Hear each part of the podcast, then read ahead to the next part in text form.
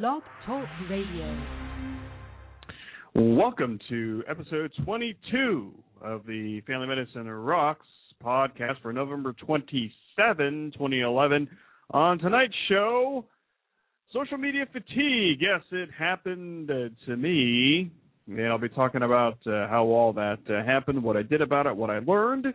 Also, Thanksgiving and Black Friday shopping. Yes, I was one of those people out there that set a record for Black Friday shopping a few days ago. Finally, some news stories with audio clips and looking forward to 2012. All that coming up and a lot more on episode 22 of the Family Medicine Rocks podcast. Ladies and gentlemen, the president of the American Academy of Family Physicians, my good friend Dr. Glen Stream.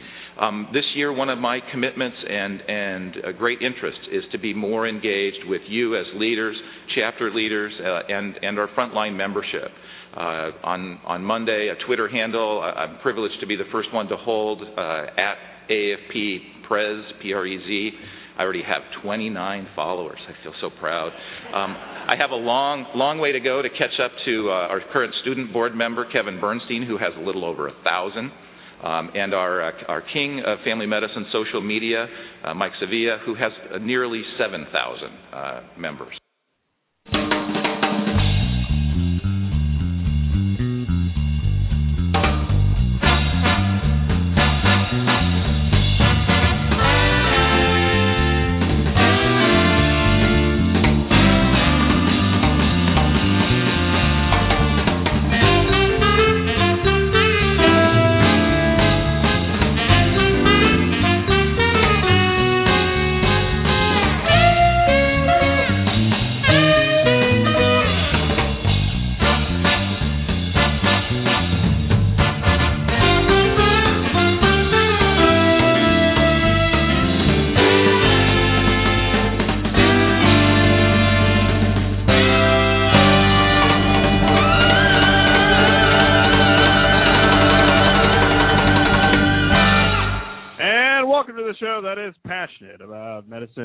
Social media. This is the Family Medicine Rocks podcast, and I am your host, the friendly family physician. My name is Mike Sevilla, family physician and social media enthusiast.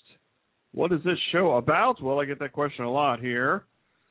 What I tell people is this is social media through the eyes of a family physician. I invite you to check out the website at familymedicinerocks.com. You can also join me on Twitter along with 7,790 people out there. Thank you for joining me on Twitter. And also uh, 291 people who uh, give me a big thumbs up on Facebook, who like the uh, Facebook page for this website. Thank you for that. Today is Sunday, November 27th, 2011. It is 10 p.m. Eastern Standard Time, and it is 55 degrees Fahrenheit and raining here at Family Medicine Rocks World Headquarters. So, how was your weekend out there, uh, kids? I'll be talking about that in a little bit. And as I've said for the past uh, few shows here, there's a new mission for this uh, show here. And uh, the mission for this show will be to be broadcast live from the exhibit floor of the 2012 American Academy of Family Physicians meeting in the great city of Philadelphia in October 2012. So this show I'll be talking about a little bit. Uh, yes, I did take a little bit of a social media break, and uh, what they call out there social media fatigue, which I think is very interesting, as I did was doing my Google searches, and uh, did uh, learn some lessons here this week. So I'll be talking about that. Also, I'll be talking about yes, this holiday weekend here in the United States the uh, Thanksgiving weekend and also shopping. They call Black Friday shopping, which I partook. Partook is that how you say that? I don't know. Um, also, some news stories coming up. I did have some audio clips with that as well, and also starting to. I know it's still the end of November, but I'm starting to take a look ahead to 2012. What it's going to mean, what it could mean for me, for the website, for family medicine and social media, all that stuff. And also, I encourage you to check out a, a website here uh, to uh, show me some love. You know, uh, to uh, tell people, hey, you know, social media is a good topic for continuing medical education. You just go to the uh, website cmecorner.com slash ADHE and trying to answer the question, can social media help patients take their medications? Don't tell me here, don't give me any kind of Twitter things. Go go to the website, watch it, and uh, that will help them uh, the funders of the CME let them know that is a valuable topic for doctors to know about. That is cmecorner.com slash ADHE. So before we get into our topics here tonight, I do want to thank Blog Talk Radio for uh, having me as a featured host. Thank you so much for that. I've been a social media hobbyist since 2005 with over 200 of these Blog Talk Radio shows. And if you're curious, yes, I am a real doctor. I'm a, a family physician in a full-time private practice, meaning I see patients five days a week in the hospital and my office, and sometimes on call on weekends. Here in beautiful but rainy northeastern Ohio. So, uh, and I have all those particulars out of the way. I'll take my first break here. You're listening to the uh, Family Medicine Rocks podcast, the unofficial podcast of the Family Medicine Revolution. Just Google FM Revolution for more details. Also, a member of the ProMed Network of podcasts. You can get there by going to promednetwork.com, and we'll be right back after this.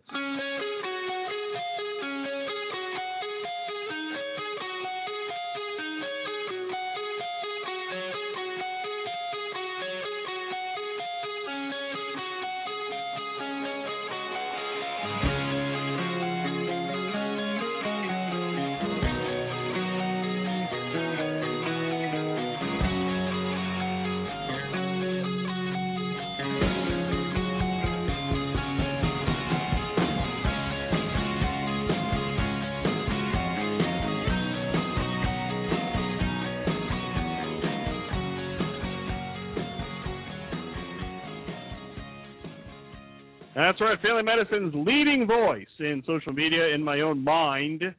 This is the Family Medicine Rocks podcast on a Sunday night here on the Blog Talk Radio Network. Our top story here tonight is about me because it's my show. so yeah, so yeah, I, I've uh, had this thing that they, I guess one of the one of the terms that they call it there on the internet is social media fatigue you know, just getting a little bit tired of things, just a little little bit burned out. And uh, I have a blog post about this, which I'll post tomorrow, but I'll give you a little bit of a preview of it tonight. And it's something that us, you know, us people out here are uh, early adopters out here, especially in medicine and social media. We don't talk about it that much. At least I don't think we talk about it that much. I tried do, doing some searches on it and we don't talk about it that much. But I was very happy to see that uh, my good friend uh, Seattle Mama Doc, she wrote a post back in August, August 1, 2011, called Online Sabbatical, where she took a month off. And uh, her blog post goes like this, starting out I'm taking an online sabbatical this month, considering this is an act of both self reflection and self awareness, but also an act of self preservation. As any blogger knows, blogging every few days, taking photos daily, approving and responding to comments 24 hours a day, seven days a week, while authoring content in your head every few paces is an entirely consuming experience. I've been consuming media, blogging, and authoring content without reprieve since November 11, 2009, Seattle Mama Doc writes. Now, I admit that I, you know, I, I have not been that devoted. when I started blogging back in the day, I did write every day, sometimes twice a day. But in the past couple of years, you know, I've slowed down. And this podcast, this show, I used to do twice a week to over 200 shows here on the Blog Talk Radio Network, but now in the past few months, it's probably been once a month. So I'm not saying I've been killing myself doing this stuff. But, I mean, you know, this year has been kind of unique for me. And that I've been asked, especially by my own peers, my professional organizations in family medicine, to talk about social media and uh, to travel, to fly here and there and everywhere to talk about it, why I think it's good, why I think family physicians should do that, should be involved. But I admit that I was getting a little bit caught up in all of it in the past few months. And I was doing something I would tell myself that I told myself that I would never do. I get I got caught up in being this kind of internet famous type of thing, whatever that means to you. And I was starting to pay attention to things that I would never pay attention to before, like my statistics or stats, like page views and things. And I blogged about it before. I was at this big meeting at the Mayo Clinic last month at their social media summit. And following that, you know, I got a, a lot of good uh, feedback from that. I was uh, featured in some uh, high traffic sites, which then meant a lot of traffic for my site for me. And I was also interviewed by some internet famous, prominent social media people. And I got a lot of feedback from that. And I was looking for the next thing, you know, I was looking I was I was getting caught up in all of this and it was taking over my life. It was taking taking things over for the past few weeks. And all the traveling and and trying to balance my real job along with stuff going on at home and just getting more and more behind with my real life, trying to keep up with my social media life. And it was tough. It was tough. And, I, and as I was coming into the week of Thanksgiving, this week before Thanksgiving, or the week of Thanksgiving, I said, I can't do this anymore. I was just playing catch up for the past few weeks, and it was just getting frustrating for me. And I know that I wanted to spend more time with my family, especially during the holidays, during Thanksgiving. So I said, hey, I told Twitter, I told Facebook, I told them that I was taking off for a week. And in general, I did get some good response from people. Other people didn't notice or didn't care, which was fine. Well, actually, it wasn't fine. It bothered me at first. But then, as the week went on, I had to get back and I had to center myself and I had to get grounded. And I, I told myself, again, reminded myself that all this social media stuff is for me and for nobody else. Not caring, not having to pay attention to, not really emphasizing that I need this feedback from other people. And even though I've been getting spe- speaking gigs and recognition over the past few months, I have to remind myself that this is not my business model. I am not out here to make a living doing this stuff. I do this stuff because I love it, because I think that that physicians, especially family physicians, have a message to say and a story to tell, and it's not being number one. It's not being about being at the top of the heap. It's not being about, you know, competing with other people. I am blessed enough to have a full time job that I love. I love taking care of my patients. I love my clinical work, and nothing will be able to take me away from that. Even though in the past few weeks people have said, Mike, you should leave your practice. You should become a professional speaker. You're a good speaker.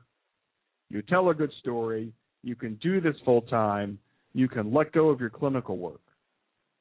And admit, I, I did think about it because it is easy to get caught up in this when people tell you that you're a good speaker, that you're really good at social media, that when you go to these conferences, people say, I've been following you for a long time, I've been a fan of yours for a while, I think you're doing good work. And it's easy to get caught up in that. And I did get caught up in that for a number of weeks. but last week, uh, you know, I was like, you know, I'm getting, uh, I, I'm getting behind at work, you know, and it's just, it's just my my life at home is not where I want it to be. So I hit the pause button on social media for a week. And what I did was I I tried to figure out what I could do better at home, what I could do better at work. And I figured out, especially, you know, you know, docs like me who are on this, you know, electronic medical records and and trying to do patient care, trying to find these little workflow things that you can do so you can do your work at work and not have to take work home. And I figured out some things. I won't bore you with all the details of that.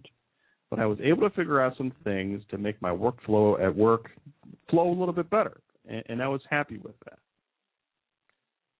And another thing was, and I'll talk a little bit more about this a little later, is is is you know spending time with my family, spending time with my parents, spending time with my wife, you know, and having you know them really be the focus of my time instead of thinking about the next blog post or thinking about the next Twitter update or Facebook update or picture that I'm just going to post.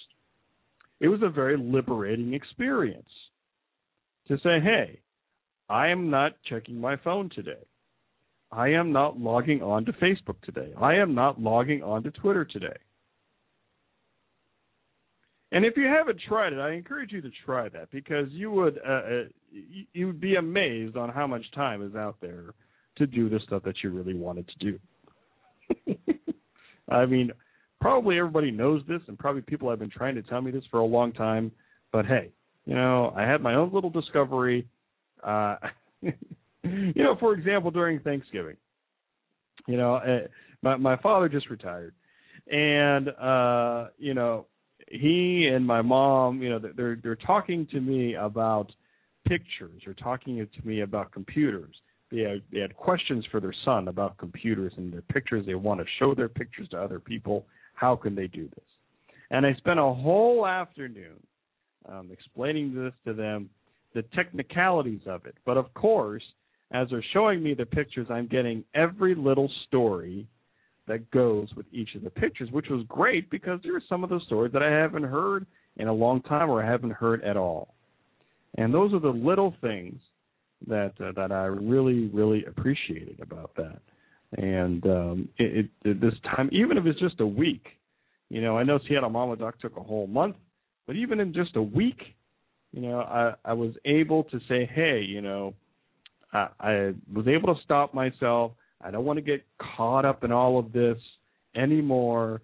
Um, I got to reorganize, and I did it. And uh, you know, I, I'll talk about this more in my blog post tomorrow, which will be titled "Social Media uh, Fatigue," and I have some other uh, uh, comments and other articles. Uh, but you can read about that tomorrow at FamilyMedicineRocks.com. And but I'm glad to be back I'm glad to be back. I kind of have a new focus. Um, I'm, going to talk about a little bit about the future of the blog, future of the website, the future of this show coming up a little bit later. Uh, but first, I'm going to take a little bit of a break, and our next topic is going to be, hey, this uh, talk a little bit more about Thanksgiving and Black Friday, um, and also some news stories after that. You're listening to the Family Medicine Rocks podcast here on the Blog Talk Radio Network. We will be right back after this short break.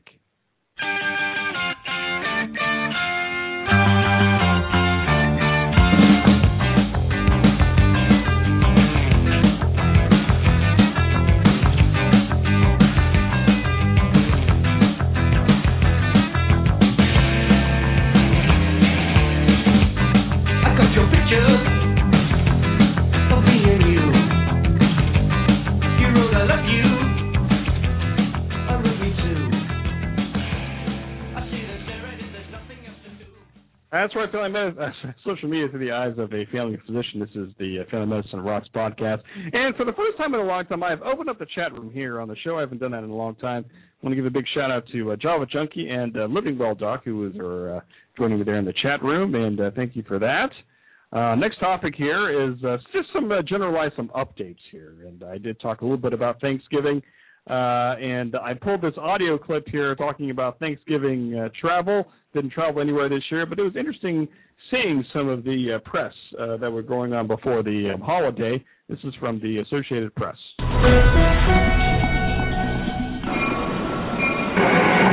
55, a backup northbound still 75th. Almost 43 million people will travel this Thanksgiving holiday. Happy Thanksgiving, kid. Some dressed as turkeys, like this guy at O'Hare Airport in Chicago. Others returning from war, like Army specialist Adam Brinson, who stopped over in Atlanta. His family doesn't know he's coming home. And he has another surprise when he finally lands in Iowa. Uh, well, I'm proposing off the plane, sir, so that's going to be uh, something special.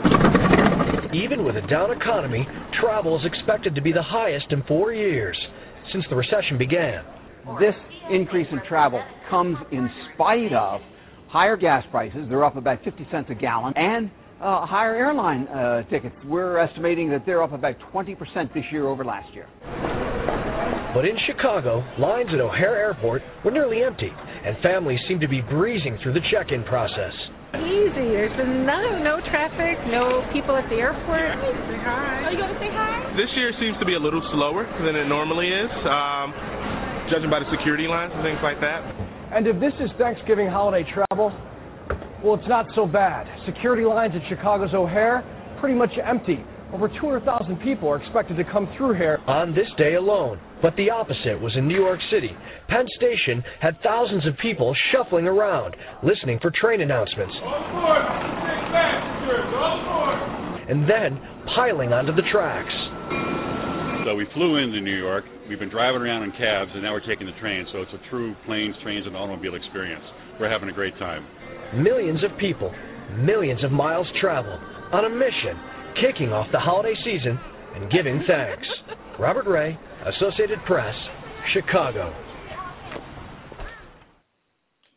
So you know, it's uh, it's always interesting seeing those stories uh, before the holiday and during the holiday. I did talk a little bit about uh, Thanksgiving uh, already, and uh, part of the uh, Thanksgiving experience uh, was uh, my father. He had his uh, uh, retirement party, and uh, I don't know if I ever mentioned on the show here before. He uh, he's a physician. He's a surgeon, and uh, my dream when I started medical school was to uh, be a surgeon and to take over his practice. And uh, but that didn't really happen because I did my surgery rotation. I said, uh, "Hey, man, I can't do this. Surgery is just not my cup of tea." And uh, my father was very uh, supportive of that and uh, that's kind of how I found uh, family medicine. Uh, but uh, he uh, was in practice for 33 years, and he lives in the local community here as well, and uh, was able to see them. And it was so interesting uh, seeing all of his friends come out and share stories um, of him uh, through the years, and uh, joking around with him, and uh, what's what's he going to be doing now. Uh, now that he has a little bit more time on his hands. Uh, so uh, so that was fun. So that was kind of rolled into the uh, Thanksgiving uh, celebration. Um, and one of the things that my father is uh, going to do is uh, he wants to learn a little bit more about computers, and uh, he asked me a lot about that, and he wants to uh, um, start. Uh, uh, putting some of his uh, pictures and slides and negatives onto the computer, uh, make them digital, and uh, I'm happy to uh, help him uh, with that. Maybe I'll give you some updates as uh, these uh, as the shows uh, go on here. So, so it was nice visiting with them, and didn't have to do a lot of traveling. You know, they're they're you know, maybe about uh, 30, 45 minutes away. So, so no airports, which was nice. But but yeah, it was nice to nice to see them. Uh, and of course, the day after is Black Friday, and yeah, actually, my father and I went out on Black Friday and uh, he he bought an iPad, which is a interesting thing because he wanted to, he wants to do uh, pictures and stuff. But I got this uh, uh, pre Black Friday report from the Associated Press. Uh, here we go. An annual tradition. Thousands lined up in the dead of night. Then doors open pre dawn and game on.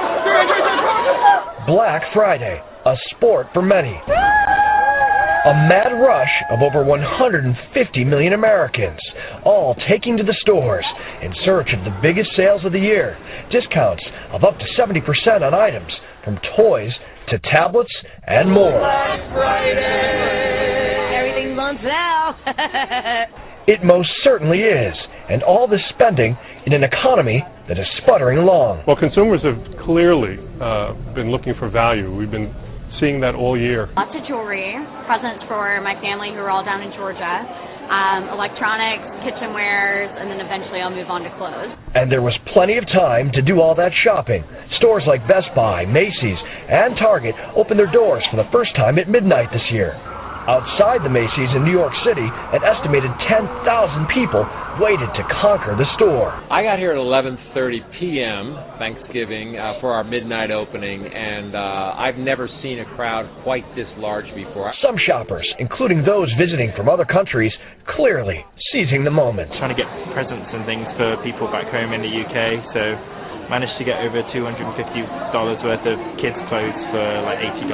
So just like 50 pounds back home, so that that's a real bargain. Nearly all merchants have pulled out their bags of enticing tricks to get the registers ringing, and they're not shy with their sales pitches.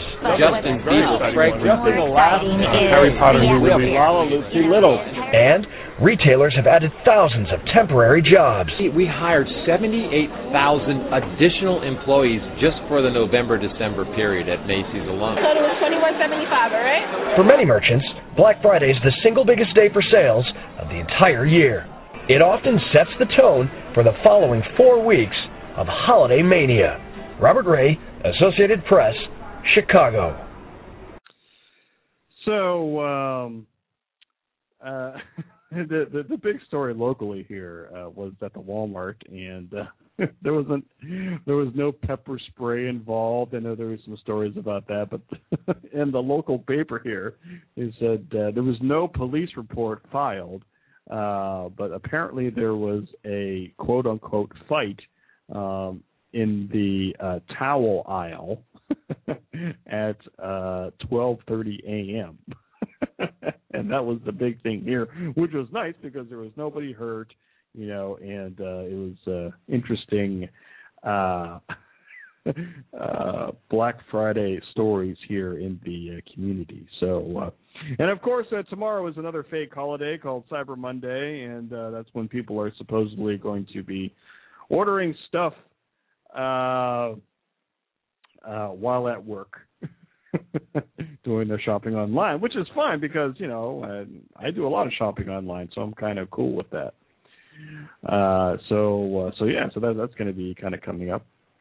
Uh, also, ju- just also some quick updates here, uh, and then I do have some more news stories uh, here, including the NBA lockout, which nobody cares about, and this Pennsylvania Turnpike goo that we're talking about a lot here, and uh, a teenager rescued from a chimney. So that's coming up later in the show here.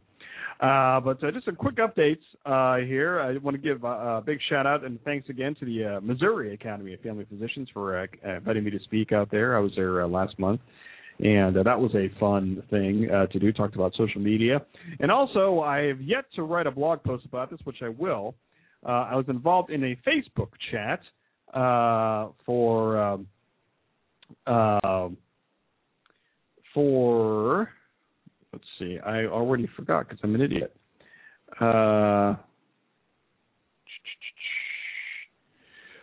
for uh, a condition called fibromuscular dysplasia, and uh, it's called FMD. You can find them uh, on Facebook at FMD Chat. And I admit I don't know much about that condition. Um, and uh, I met somebody uh, out there during the Mayo Clinic meeting, and he invited me to take part in a chat.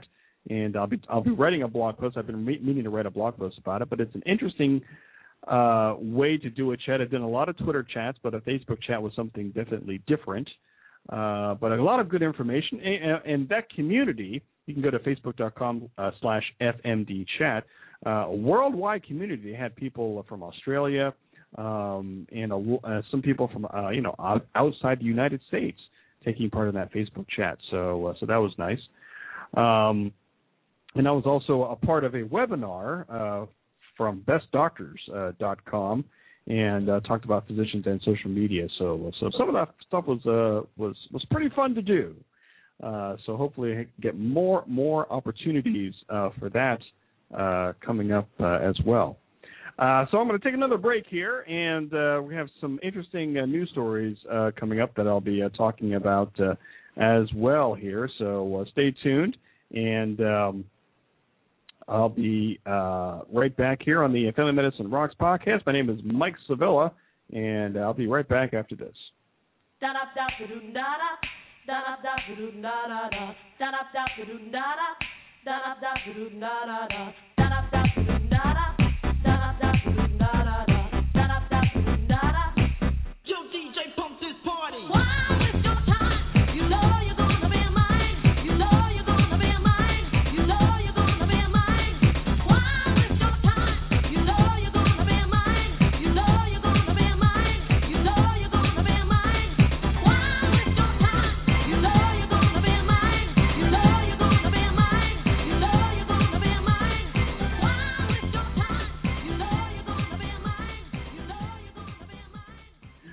That's right. Uh, the unofficial podcast of the Family Medicine Revolution.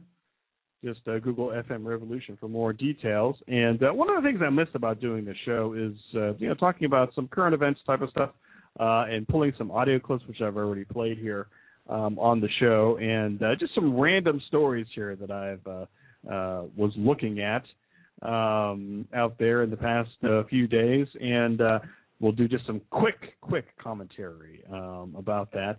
Um, and uh, the first story here is, is about this NBA lockout being over, and uh, you know I don't really care about it, but uh, it's an interesting story uh, to talk about. This is a story from uh, the Associated Press.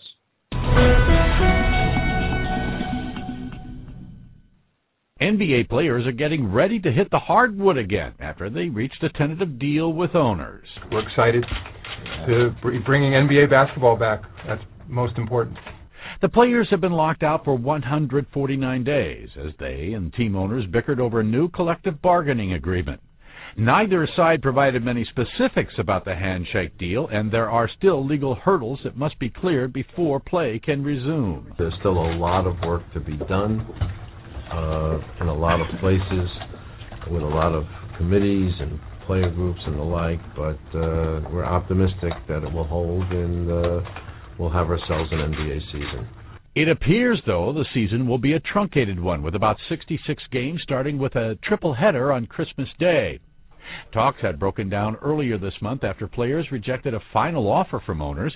However, they resumed in secret earlier this week, and the deal was reached Saturday morning after more than 15 hours of talks. The most important key thing here is is that uh, you know our fans and the support uh, from the people uh, and the patients, you know, through a large part of this process. Uh, you know that that's who a lot of this credit goes to. Both sides say they are hoping they can finalize a deal in time to open training camps on December 9th and begin signing free agent players as well. Tim McGuire, The Associated Press. No, I mean, does anyone really care about the story? I mean, you know, obviously I you know mention it here, and uh, it's like, hey, you know, come on. I mean, yeah, as you as you go through the last few weeks and you've been following this story, I mean, yeah, I don't really care about the NBA. Uh, I don't think a lot of people are going to be coming back to the NBA. Um, it's just it's just out there. People are just you know uh, people are complaining about a lot of different things, and uh, you know I, I really wasn't watching the NBA anyway. we'll see what the ratings are, the TV ratings, you know, and, and we'll see what happens uh, with that. Uh, the next story here, a couple stories here about the the Occupy movement here, and uh, uh, I've been following this story from Los Angeles, where uh, I guess they're asking the Occupy LA people to uh, pack up and leave, and uh, they do have a ne- the last few hours here, I believe, until they. Uh, I think they're going to be forced out here. So here's a story here from the Associated Press. We're asking the participants in the Occupy LA encampment to begin to pack their belongings and to leave City Hall Park in an orderly manner. I'm proud of the fact that this has been a peaceful, nonviolent protest. It has been peaceful because we decided to do things differently here in Los Angeles. We've not stared each other down across barricades and barbed wire. From the start, we've talked with one another and we've listened to each other. I trust that we can manage the closure of City Hall Park in the same spirit of cooperation. Now, we've worked hard and will continue to work hard to ensure that this chapter will be known as the peaceful, nonviolent event that reminded our city of these essential truths. We cannot and we must not neglect social justice. So we'll see what happens with that. I mean, you know, this, you know, there's been a lot of things uh, written, obviously, about this uh, Occupy uh, movement and uh, what does it really mean? Does it really mean anything? It's just a bunch of people just, you know, uh, sitting around uh, and not really having any kind of direction or any kind of overall goals. So we'll see what happens in Los Angeles, like in the next few hours, to see. An interesting story here um, about a, a New York doctor, and um, if I can find this audio clip here, uh, who was arrested uh, for selling prescriptions, uh, basically narcotics, uh, to anybody who will listen or who will buy them. and uh, here's a story that I mean I know this is a, a nationwide story in the physician community, especially when it comes to these prescription what they call pill mills uh, for narcotics. A pain management doctor is being held on $500,000 bail after pleading not guilty to charges of prescription sale and reckless endangerment. Prosecutors say Dr. Stan Li sold prescriptions to addicts and drug dealers, and that at least 10 of his patients died of overdoses. Dr. Li's practice in Queens, New York, wrote more than 17,000 prescriptions in a little more than two years. Most were for oxycodone and other highly addictive painkillers. He was uh, basically selling prescriptions for cash. Li's attorney says his client always acted responsibly. Anyone who appears in that system, the CVS, uh, that's getting from any other doctors or using multiple pharmacies, he would discharge as a patient. Prosecutors say Dr. Lee sometimes billed government health programs for prescriptions as well. Brian Thomas, The Associated Press. So I mean, I know, especially in this state here in Ohio, you know, there's been a, a lot uh, done uh, to try to uh, reel these people in. You know, these doctors who are just you know selling, you know, prescriptions, uh, essentially uh, narcotic medicines, uh, and uh, you know they're being arrested for it. There's been a lot more regulations, especially here in the state of Ohio, in the past few months. Uh, so we'll see as other states um, deal with this problem, uh, what is really going to happen. Uh, now, locally here, uh, there, was a lot of talk um, about um, uh, from the uh, Pennsylvania Turnpike here uh, that there was a spill from, I think it was a crude oil or some kind of truck that just put all the stuff um, on the Pennsylvania Turnpike um, days before Thanksgiving, and it really wreaked havoc when it came to uh, traffic. And uh, that's what this story talks about. A gooey mess snarls traffic along the busy Pennsylvania Turnpike. A leaking valve on a tanker spread driveway sealant across a 40 mile stretch of the eastbound side. After about a mile of it starting to shake, it just uh, it, it I couldn't drive it. The whole car was bumping up and down and, and rocking. Tar-like substance coated the road from New Castle to the Oakmont Service Plaza. The driver of the tanker, owned by a company out of Maryland, said he noticed the leak when he stopped at the plaza. Turnpike workers say the goo was hot when it hit the ground, but dried very quickly. The muck disabled more than 150 cars, including some state police vehicles. Maintenance crews got out quickly, dumping sand on the pooled goop and using snowplows to push it onto the shoulder. Traffic was moving normally by Wednesday morning, but for many holiday travelers hitting the road, it was certainly a pain in the asphalt. John Belmont, Associated Press. Pain in the asphalt. I mean, come on, you know. uh, a couple more stories in this segment here, and then we'll go to our quick uh, last segment here. So uh, I wanted to talk about this one. This little girl here uh, survived a, car accident, um, only uh, surviving on Gatorade and Pop Tarts. Uh, just give the story a chance because it's an interesting one here. Here's the audio clip. It started with a car accident near Cove City, North Carolina. The car ended up mangled, overturned in a ditch. The 39 year old driver dead. But also in the car, a nine year old girl stuck by a seatbelt upside down. The car finally spotted by a man walking nearby. That nine year old girl alive after two days. What the EMS told us was that she was drinking Gatorade and eating Pop Tarts, yelling what she could uh, since Friday night. Temperatures dipped below 30 degrees. She did have a coat, so she was warm down there as much as she could, but it's still pretty traumatic for a nine-year-old to go through. Now the girl is recovering at a hospital, glad to be found. Lee Powell, The Associated Press. So that's a nice little story here, and uh, the final story in this segment has to do with the uh, uh, the world's biggest cigar created uh, in Cuba, and uh, I kind of like this. It's kind of funny. Uh, 266 feet. Uh, here's the story. It took days to roll it with the help of assistants working to move the massive cigar in unison across several rooms. Then months to get the official recognition for it back from the Guinness World Records people. But famed cigar maker Jose Castelar, Cueto as he's known locally, has now got the paper to prove he's created the biggest stogie ever, the fifth time he's done so. Received his latest honor in a courtyard inside historic Morro Castle, near the Cabana Fortress, where he rolled the giant cigar last spring. An honor guard hailed his achievement, as did British ambassador and Guinness representative Dianna Melrose. To win a record once is quite something.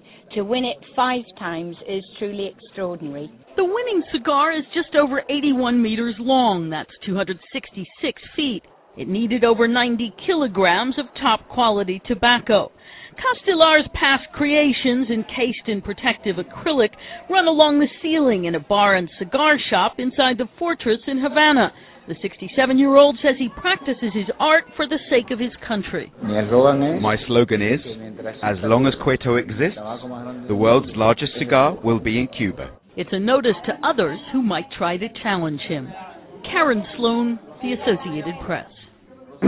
All right, I'll take one one last break here, and uh, with less than three minutes here, and uh, take one quick break, and then we'll do the last short segment of the show. We will be right back. What is love?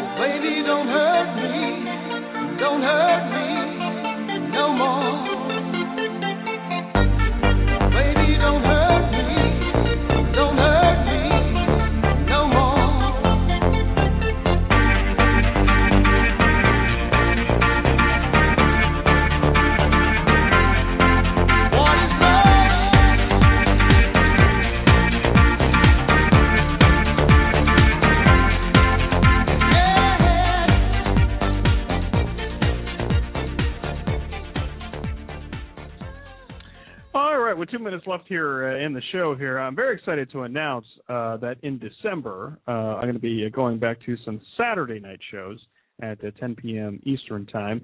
Um, I used to do that a lot uh, last year, and I'm going to bring that back in December here to see uh, if there's uh, see if I like going back doing that, see if there's interest out there. Uh, it's going to be patterned a lot uh, uh, the format like this show here tonight. Uh, a little bit of commentary, a little bit of news stories, just a little bit of me just rambling on and on and on. Uh, maybe I'll get some guests to call in as well. So that's kind of what I'm looking at in uh, in December here. Uh, looking you know, more towards uh, next year, t- 2012. Um, you know, I have some a lot of ideas uh, for the website um, and for the blog and for the podcast um, and just for me in general. And uh, maybe I'll share a little bit of those as the December uh, shows uh, go along here. But I have a lot of uh, interesting ideas, and I don't know if they'll work. They'll probably all fail, but they'll be fun uh, doing them. so. Um, so with one minute left here, I want to thank everybody for, for joining me here uh, this evening. Uh, uh, shout out to Liz and to Living Well Doc uh, for uh, uh, hanging out to the end of the show here this evening. I invite everybody to uh, check out the website at FamilyMedicineRocks.com. Uh, please uh, leave me a, a comment over there or go to the Facebook page um, or um, find me on Twitter at Dr. Mike Sevilla. And hey, it's, it's I really miss doing these podcasts. I should really carve out more time doing them. I just want to find the right content uh, to make it uh, interesting and entertaining uh, for people. So thank you all for joining me here this evening. So my next show will be uh, coming up this Saturday night. um, at uh, 10 p.m. Eastern Time, and uh, we'll see uh, what happens there. My name is Mike Sevilla. This is the Family Medicine Rocks podcast live on Blog Talk Radio. Check me out on FamilyMedicineRocks.com. Good night from Northeastern Ohio. Bye bye, everybody.